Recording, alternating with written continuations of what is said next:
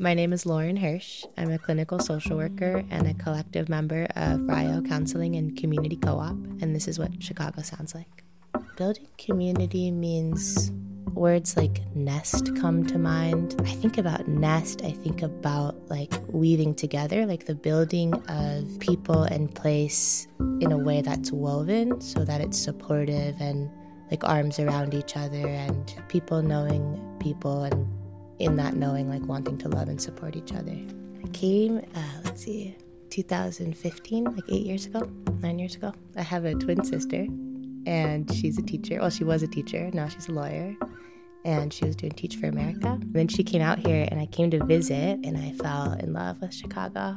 I now live in Rogers Park and love Rogers Park. It's actually really intertwined with my work. I know like there's a lot of conversation around work life balance and separation and stuff. And I have total respect for that. And probably like people close to me would say I could use a little more work work life balance. But the work that I do and the way that I conceptualize it it is like life as well, you know, because it is about how do we create spaces that enables people to like heal and evolve into like a, a less injured self or at least a, a self that's less inhibited by their injury. And so I think that's something that I continue to learn about as I experience more of that in my community and in my, my life. And I see how the way that we interact with each other, it helps us my first job in Chicago was at Misericordia, and uh, it's a very large organization for adults with developmental disabilities, and it's residential. And I was interested in that work. I didn't go to grad school to be a therapist. I went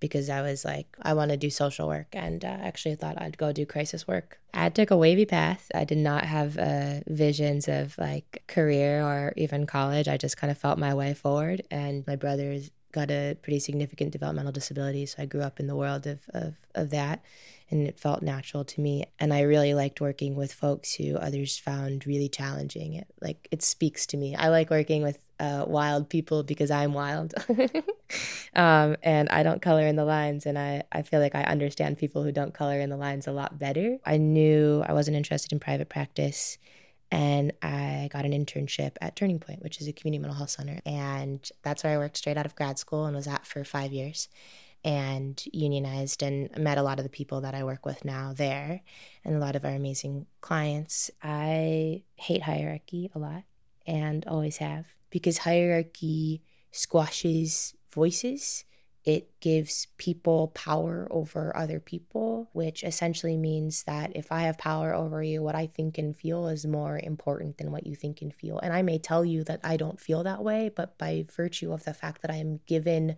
authority over you, my voice becomes more important than yours.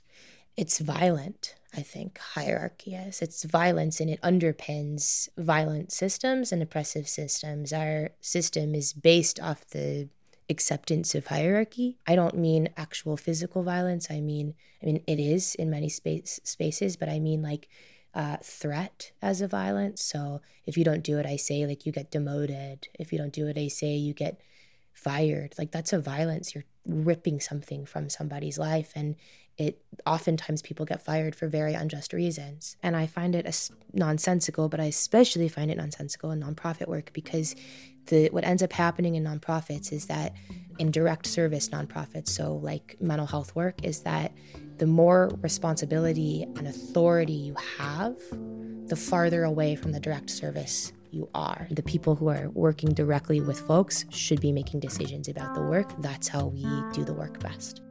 My name is Lauren Hersch. I'm a clinical social worker and a collective member of Rayo Counseling and Community Co op, and this is what Chicago sounds like. I wanted to stay in community mental health. And Ellie, who is amazing, Ellie Dumroff, she's uh, was an intern with me. Uh, we were together for five years at Turning Point. Agreed and felt equally passionate about the work. In November of 2022, Ellie and I were out to drinks, and I we were talking about what we were going to do next. She'd started a little practice on the side. Uh, it was intake coordinator at Turning Point, and I said, uh, "I don't know what to do. I I can't go work anywhere else, and I just need someone to start this with me." And Ellie said, okay.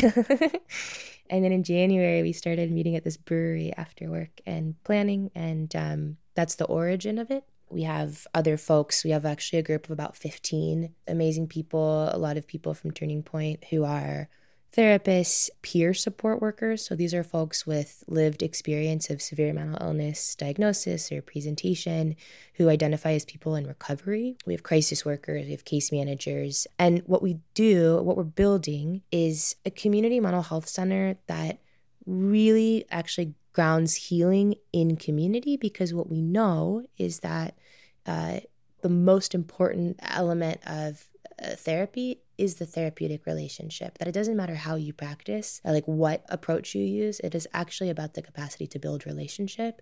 And that loneliness is like one of the most harmful, like dangerous experiences. Uh, loneliness reduces lifespan. It we see correlation between loneliness and uh, heart disease and obviously depression and anxiety and and really all symptoms are rooted in trauma and and trauma is relational when we say co op, what we really mean is we're worker led and democratically organized. So um, when we say collective, what we really mean again is that we are non hierarchical, we are flat in our organizational structure. And essentially, it's just like we're all taking care of each other and practicing collective care, and um, nobody has power over anyone. We're doing things that are, it's non traditional. We don't, if people want to be medicated, they can, that's totally fine. If people want to go to the hospital, they can, that's totally fine. If people are in imminent danger, we will do everything we can to keep people safe, but we do not support an approach that involuntarily hospitalizes people or, or medicates them. I think that there can be a, an approach to folks who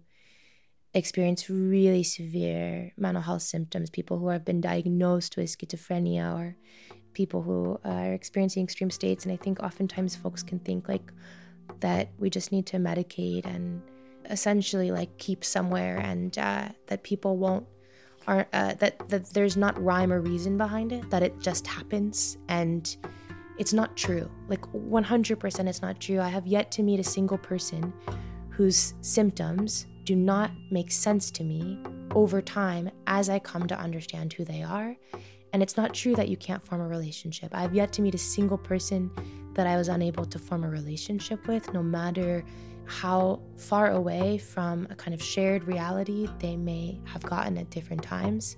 We really need to build systems of care that are about hearing people, like actually listening to what people have to say. That if you think someone is uh, saying things just because words are falling out of their mouth and they're empty, it's just not true.